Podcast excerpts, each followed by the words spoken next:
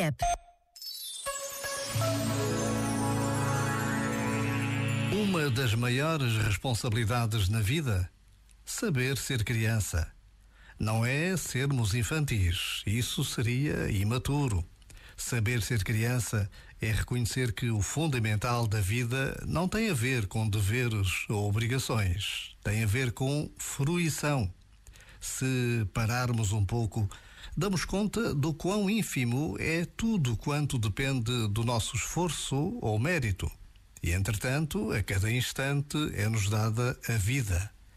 O fundamental é, então, reconhecer esse fluxo vital e permitir que continue a passar através de nós.